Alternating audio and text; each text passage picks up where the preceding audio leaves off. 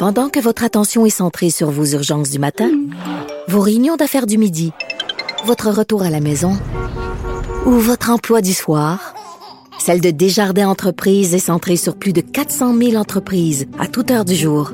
Grâce à notre connaissance des secteurs d'activité et à notre accompagnement spécialisé, nous aidons les entrepreneurs à relever chaque défi pour qu'ils puissent rester centrés sur ce qui compte, le développement de leur entreprise. Vous écoutez Pierre Nantel. Cube Radio.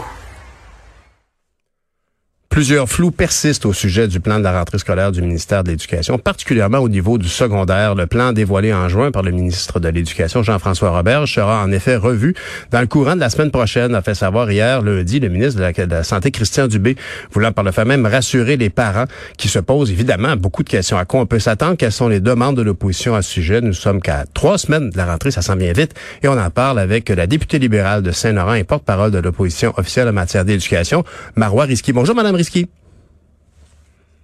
Ah, Mme Risky n'est pas là encore. Ah, ben, pardonnez-moi. Alors, ben, écoutez, c'est certain, en tout cas, que j'ai très hâte de parler à Mme Risky, parce que, euh, comme plusieurs membres des partis d'opposition, ils ont le sentiment qu'ils auraient aimé peut-être être plus consultés. Euh, et il n'y a aucun doute que d'avoir une approche collégiale avec tous les partis euh, d'opposition rassemblés derrière une décision gouvernementale, c'est sûr que ça porte plus fort, ça porte plus loin et ça crée des consensus. Et j'espère aussi qu'on aura la chance de parler avec Mme Risky de l'inaction du côté d'Ottawa relativement au gaz qui ont bouleversé le système de, nos médias, spécialement parce qu'ils ne sont pas imposés à, juste, à leur juste valeur. Euh, Madame Risky, vous êtes avec nous? Bonjour. Bonjour, Madame Risky. Je suis très heureux de vous avoir en ligne. Dites-moi, à, quoi est-ce qu'il faut s'attendre comme changement? Là? Le, ministère de l'Éducation reconnaît qu'il y a eu beaucoup d'évolutions depuis les deux derniers mois. Vous, euh, vous, vous aimeriez voir des changements précis? Oui, absolument. Écoutez, les parents, les enseignants, les équipes écoles, la première chose qu'ils veulent, c'est d'abord de la planification. Donc, en d'autres mots, là, ils ne veulent plus d'improvisation en éducation. On veut avoir leur juste et on veut l'avoir maintenant parce que la rentrée scolaire, là, c'est dans trois semaines ben pour le Grand Montréal et dans le reste du Québec, c'est dans moins d'un mois. Et moi, vendredi dernier, lorsque le ministre disait qu'il n'avait pas changé son plan puis qu'il avançait avec son hmm. plan, moi, j'ai fait, mais quel plan? Parce que le plan qui était déposé en mi-juin, c'est pas un plan de rentrée scolaire, c'est un plan de logistique, c'est-à-dire de réaménagement de l'espace. Je ne sais pas si vous vous rappelez, mais on disait qu'on va mettre les, les élèves dans des bulles imaginaires de six. Mais une fois qu'on a dit ça, qu'on mettait les enfants dans des bulles imaginaires de six, concrètement, c'est quoi le protocole d'urgence si jamais j'ai un enfant qui se présente à l'école avec des symptômes? Qu'est-ce qu'on fait? C'est ça que les parents veulent mhm. savoir.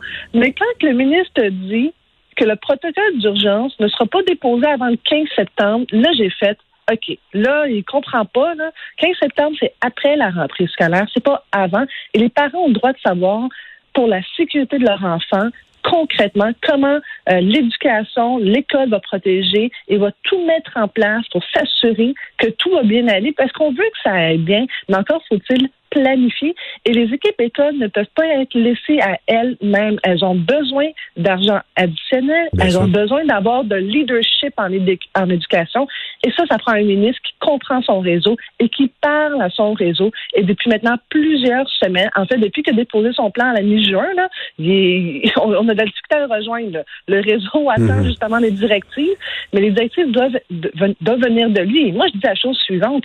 Si on dit que pour euh, les lieux publics fermés, les jeunes de 12 ans et plus doivent porter un masque. J'ai posé la question pourquoi qu'ils ne portent pas dans les couloirs de l'école lorsqu'ils mhm. sont en déplacement? Et à, cette, question, le ministre vendredi dernier disait la santé publique ne le recommande pas. Là, hier, je suis contente d'entendre qu'il y a de l'ouverture pour étudier cette question, mais j'ai transmis euh, hier au docteur Arruda une trentaine de questions parce qu'à chaque fois qu'on pose des questions à M. Robert, j'ai toujours la santé publique veut pas, la santé publique veut pas. Alors, j'ai envoyé les questions des parents directement au docteur Arruda. Ben, vous avez bien fait parce que c'est quand même l'autorité actuellement euh, dans, le, dans la situation de pandémie dans laquelle nous sommes, c'est la santé publique. Et M. Rida, a-t-il eu la chance de répondre déjà? Oh non, non, mais quand même, je l'ai envoyé hier soir. Alors, donnons-lui le. Oui, donner une chance. de questions. Mais écoutez, les questions sont quand même multiples. Aussi simple que si, euh, si jamais, par exemple, l'enfant a des symptômes, est-ce que c'est obligatoire de le tester ou pas? Parce qu'il y a mhm. rien qui l'oblige, le, le, test.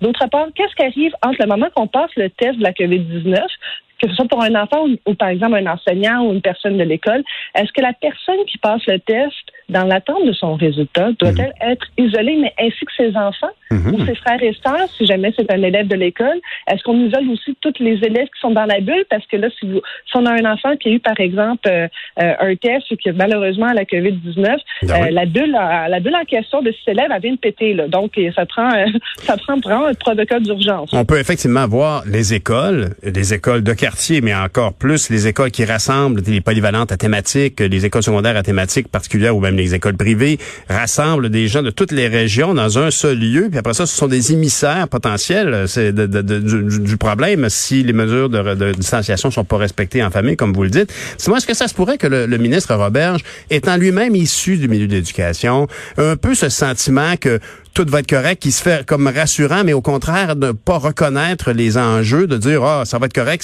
ça provoque encore plus de doutes, non? Écoutez, moi-même, je, je, sors du milieu, euh, vous direz plus académique. Oui, à l'Université de Sherbrooke. Oui, très fière d'ailleurs de mon université. Mhm. euh, mais pardonnez-moi, mais au contraire, habituellement, on planifie. Toutes les écoles, les universités, les cégeps, tout le monde planifie à partir, je vous dirais, là, du mois d'avril, la rentrée. C'est pas des farces. À partir d'avril, là, on fait notre planification de la rentrée de l'automne. Et là, ici, c'est pas une rentrée normale. Il hein. euh, faut mhm. se rappeler que toutes les écoles secondaires sont restées fermées depuis le mois de mars partout au Québec. Aucune école, ni primaire, ni secondaire, n'a été ouverte dans le Grand Montréal, alors que c'est plus la moitié des élèves. Donc, c'est une rentrée très particulière. Habituellement, elle est fébrile, mais cette fois-ci, je sens de l'anxiété mm-hmm. chez les parents parce qu'ils veulent et elles veulent des réponses pour leurs enfants, mais aussi chez le personnel euh, des équipes écoles. Là, si je parle, oui, des enseignants, mais je parle aussi du personnel de soutien. Moi, je vous dis, là, on parle jamais, mais le concierge, il ouvre l'école puis la ferme l'école. Euh, le concierge ou la concierge, là, ça fait pas mal de travail. Alors moi, c'est pour ça qu'on a demandé au ministre, allez-vous ajouter des ressources additionnelles? Moi, une initiative que j'aime beaucoup de l'Ontario, que j'aimerais vraiment qu'on qu'on y songe au Québec. Ils vont avoir 500 infirmières et hygiénistes dédiés aux écoles. Hmm. Leur rôle, est de s'assurer que si jamais, par exemple, euh, il y a un enfant qui a des symptômes, de faire un suivi rigoureux, immédiat, pour vraiment freiner les risques de propagation et d'éclosion. Je comprends que nous, on a un manque d'infirmières au Québec, mais on a beaucoup d'hygiénistes. Est-ce qu'on est capable justement d'avoir des équipes dédiées ben de la santé dans nos écoles? Est-ce qu'on est capable d'avoir des équipes de dépistage mobile dans les grandes écoles, euh, nos polyvalentes, parce qu'on a plus de 1500 2000 élèves, de s'assurer que si jamais il y a une éclosion, de tout de suite diriger là-bas euh, une équipe mobile de dépistage, d'avoir des tests rapides en moins de 24 heures pour vraiment que toutes les gens soient rassurés rapidement. Ça, on peut vraiment euh, pas prendre nécessairement toutes les mhm. solutions d'ailleurs. On peut les mettre à une couleur québécoise, mais on peut s'inspirer. Mais encore faut-il se parler. Et j'invite le ministre cette semaine à nous convoquer l'ensemble des partis d'opposition, aussi les équipes écoles. Les gens du milieu, je vous dis, ont besoin d'être rassurés. Effectivement, c'était une approche qu'on a ressentie au printemps, euh, au temps du confinement. On a senti que euh, il y avait une concertation. Là, est-ce que vous croyez que ça pourrait même s'appliquer dans chaque domaine, que, le, que le, premier ministre décide, par exemple, suite au conseil du docteur Arruda, de confiner le Québec? C'est un choix, bien sûr. Il, il vous a consulté, euh, il a consulté tous les partis chaque semaine. Aujourd'hui, vous croyez que ça pourrait même s'appliquer, cette coordination-là, entre les différents partis d'opposition et le gouvernement, dans chacun des sous-secteurs touchés par la pandémie? Absolument. On est encore en pandémie mondiale et partout même, on voit euh, qu'il y a eu le, nombre de cas augmente. Alors, nous, au Québec, là, mettons toutes nos expertises, peu importe votre couleur euh, politique, voilà, honnêtement, c'est là-dedans, on est en crise, on est tous dans le même bateau, on est dans l'équipe du Québec, concertons-nous. Et on a là des experts au Québec euh, vraiment talentueux. Profitons de la matière grise québécoise pour vraiment apprendre de ce qui se passe ailleurs, nous, de se doter des meilleures pratiques. On a appris de la première vague, on est capable de traverser ensemble la deuxième vague en espérant qu'elle n'aura pas lieu, mais on ne peut pas simplement se croiser les doigts en espérant qu'elle n'ait pas lieu on doit travailler ensemble dès maintenant. Et je vous dirais là qu'en éducation, euh, encore de façon plus particulière, parce que oui, c'est vrai que nos aînés ont été durement touchés euh, durant la COVID-19, c'est vrai. Mais les jeunes aussi, euh, pas aller à l'école, pas avoir de sport, pas voir ses amis, c'était dur sur la morale de nos jeunes. Alors, je vois qu'ici, on a quelque chose qu'on peut faire. je vous donne un exemple qu'on a proposé au ministre. On sait, par exemple, le ministère de la ben, tout le milieu culturel a été durement touché mais et qu'on va manquer, nous, d'enseignants et de place pour les élèves, notamment du secondaire, pour le grand retour en classe. Euh, nous, on a proposé euh, de, de, de prendre des lieux euh, que ce soit par exemple le musée, euh, les centres des sciences, des salles de spectacle, puis de demander par exemple justement ceux qui enseignent la musique, est-ce qu'eux peuvent par exemple prendre certains groupes? À l'extérieur des, des, murs traditionnels de l'école. Mhm. Est-ce qu'on peut vraiment sortir de l'école? Là, on a eu, malheureusement, l'année 2020, on va se dire très franchement, ça nous a donné beaucoup de citron. Ben, faisons de la limonade avec. Oui, c'est ça. On peut, pour de vrai, réinventer notre école pour de vrai, puis se dire, on n'est pas obligé de, de faire l'école traditionnelle, euh, parce que de toute façon, on va manquer d'espace. Est-ce qu'on doit faire des sous-groupes de 15? Alors, allons chercher des nouveaux lieux. Allons chercher des gens qui peuvent justement continuer à enseigner, parce que là, aujourd'hui, M. Nantel, vous savez, là, le- l'enseignement, on ne sait toujours pas si les cours de musique, d'art dramatique, euh, d'éducation physique seront donnés. Est-ce que les cours d'anglais vont être donnés? Moi, je dis oui, ils doivent être donnés, mais si on n'est pas capable de le faire à l'école traditionnelle, allons chercher d'autres lieux. Il y a plein d'espaces disponibles. On a juste à les transformer, mais pour ça, il faut planifier. Ben, à entendre vos propos, Mme Risky, on voit que vous, entre autres, vous relayez des préoccupations du milieu. Vous parlez de l'enseignement de la musique. On a vu une lettre ouverte publiée par la Guilde des musiciens, entre autres, et plusieurs enseignants en musique qui voyaient pas la place de la musique, euh, qui s'inquiétaient de voir que ce serait probablement euh, jeté avec l'eau du bain. Euh, Dites-moi, qu- quand vous dites, vous avez, euh, vous avez vous avez mentionné des choses au ministre, quelle est le- la mécanique pour les, les représentants de l'opposition, mais qui sont des députés de chacune des régions du Québec? Quelle est la mécanique pour transférer des recommandations? Est-ce qu'il y a une assemblée quelconque aussi pendant tout l'été, on a perdu toutes ces semaines?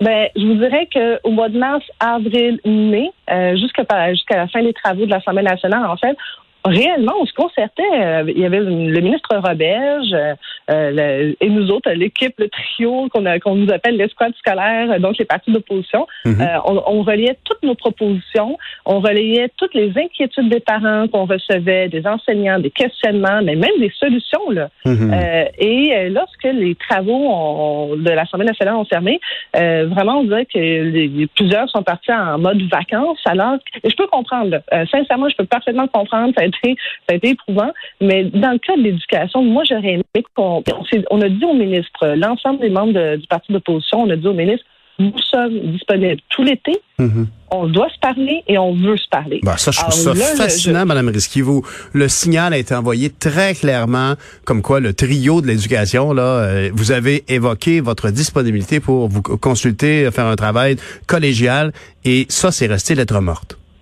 Oui, puis je vais vous dire une chose qu'on tient et qu'on tient tellement là. On a demandé des camps pédagogiques parce que c'est pas vrai qu'il n'y a pas eu de retard suite à la COVID-19. Il y en a eu. Tous les experts nous le disent. Les Mhm. équipes d'école aussi nous le disent. Euh, le ministre avait annoncé le 1er juin des camps pédagogiques. Euh, puis le 3 juin, il a tiré à plug, si vous me permettez l'expression. Mhm. Euh, parce qu'il n'a pas attaché ses fils avec le réseau, donc les directions des cas ont dit bon, là, ça va faire l'improvisation. On n'est pas capable, nous, avec un- une semaine de préavis, de mettre en place des camps pédagogiques. Mais les équipes écoles, on se dit on pourrait être prêt pour le mois d'août, mais le ministre n'est jamais revenu avec cette idée.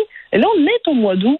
Euh, moi, je pense que si cette semaine, le ministre se concerte avec les équipes écoles, on pourrait avoir, avec une semaine ou deux semaines avant la rentrée scolaire, donc euh, des camps pédagogiques pour ceux qui en ont vraiment besoin. Il faut savoir, là, au Québec, là, les élèves en difficulté ou avec des troubles d'apprentissage ou des troubles d'adaptation, c'est un élève sur cinq. C'est environ 220 000 au Québec. Mhm. Donc, c'est pas trop d'avoir des camps pédagogiques. Ne, ne serait-ce là, que uniquement là, au psychologique, de les préparer pour le- le- la nouvelle rentrée, que ce sera pas comme avant. Il y en a qui vont avoir besoin d'accompagnement. Et je vous dirais là, euh, qu'à ce jour, là, il y a une autre affaire que je me demande si le ministre nous a vraiment écouté. On a demandé l'achat massif de tablettes électroniques. Il doit avoir un suivi. Là. La dernière fois, c'est pas la faute du ministre, mais il y a eu des délais de livraison. Et ça, c'était partout dans le monde. Là, cette fois-ci, est-ce que vérifier avec, sa, avec euh, ce qu'on Hmm. appelle la machine gouvernementale, le suivi Oui, oui, de aux ça? acquisitions et tout ça.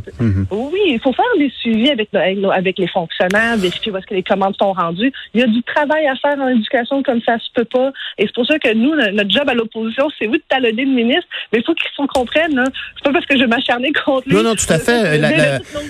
Je pense qu'en tant que porte-parole de l'opposition officielle en matière d'éducation, Marois Risky, vous êtes entre autres là pour faire des propositions constructives, ce que ce que vous semblez avoir tenté de faire tout l'été, vous avez fait avec vos collègues des autres partis d'opposition au printemps, Euh, et vous avez bien raison de pointer le fait que euh, après, bien évidemment, les aînés qui ont été les grandes victimes euh, au printemps, les, les, les, victimes potentiellement les plus grandes, tout de suite après, sont effectivement les enfants qui ont vécu un confinement très complexe avec parfois des situations familiales pas évidentes. Et, et, et, je vous en félicite. Madame Risky, on, on vous a connu avant la politique active alors que vous déploriez l'inaction du gouvernement fédéral sur la taxation des géants du web. Ça fait maintenant deux ou trois ans. Est-ce que je peux vous demander c'est une question un peu par le champ gauche, mais est-ce que vous l'impression qu'il y a quelque chose qui a bougé relativement à ça? Je sais que c'est votre ancien portefeuille, mais il est déplorable de voir à quel point nos médias sont restés vulnérables depuis la pandémie, alors que les GAFAM sont plus que jamais des géants. Est-ce que vous avez l'impression qu'il y a quelque chose qui va bouger sous peu, soit à Ottawa ou à Québec? Ben, deux choses. Premièrement, ce n'était pas mon portefeuille, c'est toujours mon portefeuille. La lutte ah! contre les paradis fiscaux, jamais que je vais abandonner ce dossier. bon, on sent votre conviction, c'est bon. Et deuxièmement, lorsque vous demandez, c'est quelque chose que j'ai vu bouger dans la lutte contre les paradis fiscaux euh, et euh, s'assurer que les GAFAM payent leurs impôts. Oui, une seule chose, le traînage de pied. Hmm. Alors là, je vais être un peu plus clair là-dedans. Google fait des milliards de dollars Facebook vampirise les revenus publicitaires de nos médias locaux, régionaux, qui, eux, rapportent les nouvelles partout au Québec, partout au pays. Et pendant ce temps-là, pas un sou d'impôt. Mhm. Ça a assez traîné. Euh, là, j'aimerais vraiment que le premier ministre, je sais qu'il y en a beaucoup en ce moment dans ses bottines, mais sincèrement, ce dossier-là, est-ce qu'il se rend compte que ça fait mal aussi à la démocratie? J'aimerais ça m'expliquer là-dessus pour euh, avoir un droit d'expression qui est garanti par euh, notre charte, encore faut-il être informé. Et comment peut-on s'informer avec autant d'informations qui est véhiculée sur Internet et qui n'est pas vérifiée? Facebook, là, en ce moment, n'a pas l'obligation de vérifier euh, tout ce qui est dit sur Internet et pourtant se comporte comme un journaliste. Alors, moi, je vous dirais là-dessus, si on a vraiment à cœur notre démocratie, encore faut-il avoir de l'information vérifiée et qui est mieux placé placé que le journalisme d'investigation. Je vous rappelle que, par exemple, euh, euh, on avait un angle mort dans les CHSLD durant la pandémie. C'est un journaliste, Aaron Durford, qui a sorti vraiment tout un, euh, vraiment des, mm faits très vérifiés. Et c'est là qu'on a pu avoir, OK, il y a quelque chose qui se passe, on a un angle mort. Lorsqu'on a des grands scandales, ce sont les journalistes qui les sortent, qui disent, finalement, vos politiciens, ben, ils sont pas si bons que ça. C'est ça. Non, ben, Madame Risky, de toute façon, votre compétence là-dessus a été largement démontrée. Puis, veuillez m'excuser, je croyais pas que vous mainteniez ce, ce ce, portefeuille-là. D'ailleurs, si je me souviens bien, c'est euh, votre collègue, M. Létao, qui a fait que le Québec a été un pionnier avec la Saskatchewan à faire percevoir la taxe de vente Québec, la taxe de vente provinciale à Netflix. Mais ça fait maintenant un an et demi. Donc, c'est possible d'intervenir et d'encadrer sur une base, à tout le moins au niveau des taxes transactionnelles, les, ces grands géants-là. Bon, permettez-moi d'avoir un grand sourire là, parce que euh, Carlos Letao a vraiment fait un pied de nez à Bill Morneau et euh, au gouvernement fédéral. Mhm. Parce que pas une fois, mais deux fois, il a envoyé une lettre pour leur demander de vraiment euh, imposer la taxe Netflix dans un premier temps et par la suite d'aller vers la taxe GAFA. Deux fois, il s'est fait dire non par l'équipe du gouvernement fédéral, M. Morneau, ben non, hein, c'est bien trop compliqué à faire. Alors, il n'a pas attendu. Euh, Carlos Tetao n'a pas tergiversé. Entre la première lettre et euh, le dépôt de la loi, il y a eu trois mois qui se sont écoulés. Mhm. Depuis, euh, on a ramassé de l'argent au Québec, mais pendant ce temps-là, le vérificateur général, ainsi que le directeur parlementaire du budget fédéral, a pointé du doigt le fédéral pour dire le manque à gagner. Mais aussi notre retard par la suite à avoir la vraie discussion. Parce qu'un mhm. texte Netflix, c'est une première étape. La vraie que étape, me, permettez-vous, me permettez-vous de faire une nuance ici parce que vous utilisez une expression, la taxe Netflix, qui n'existe pas. La, la taxe Netflix que vous évoquez, c'est simplement d'appliquer la TPS sur le service de Netflix à tous les mois. Absolument. Moi, j'appelle communément la taxe Netflix, mais effectivement, c'est de s'assurer euh, que la taxe soit appliquée parce qu'il faut savoir que, en fait, elle était appliquée sur le service de Apple TV pour ceux qui avaient Netflix via Apple TV, mais ceux qui s'abonnaient directement, ils n'avaient pas l'application de la TPS. Et ça, c'était vraiment une incohérence et ça démontrait que c'était aussi un produit taxable. Et c'est surtout de s'assurer que si, par exemple, vous prenez votre abonnement avec Illico, vous avez la TPS TVQ qui s'applique, c'est une aberration qu'une entreprise étrangère euh, qui crée très, très, très peu de richesse ici au Québec et que d'ailleurs américanise notre culture. Si vous me permettez une autre euh, Vous êtes intéressant. On aime ça comme ça, des politiciens avec des convictions, des politiciennes avec des convictions comme vous. Tant mieux. Ben, écoutez, si j'étais le gouvernement, je préférerais m'avoir derrière, je, préférerais vous avoir à mes côtés que face à moi. Alors, euh, je, je j'encourage le gouvernement à, laisser plus de place aux gens comme vous de l'opposition qui ont des commentaires constructifs à faire, particulièrement au niveau de la rentrée et au niveau de la protection de nos médias euh, qui sont si importants au Québec. Merci beaucoup, Madame Risky. Merci, ça fait un vrai plaisir. Bonne journée, Madame Risky. Madame Marois Risky, députée libérale de Saint-Laurent et porte-parole de l'opposition officielle en matière d'éducation et, faut croire, d'évasion fiscale.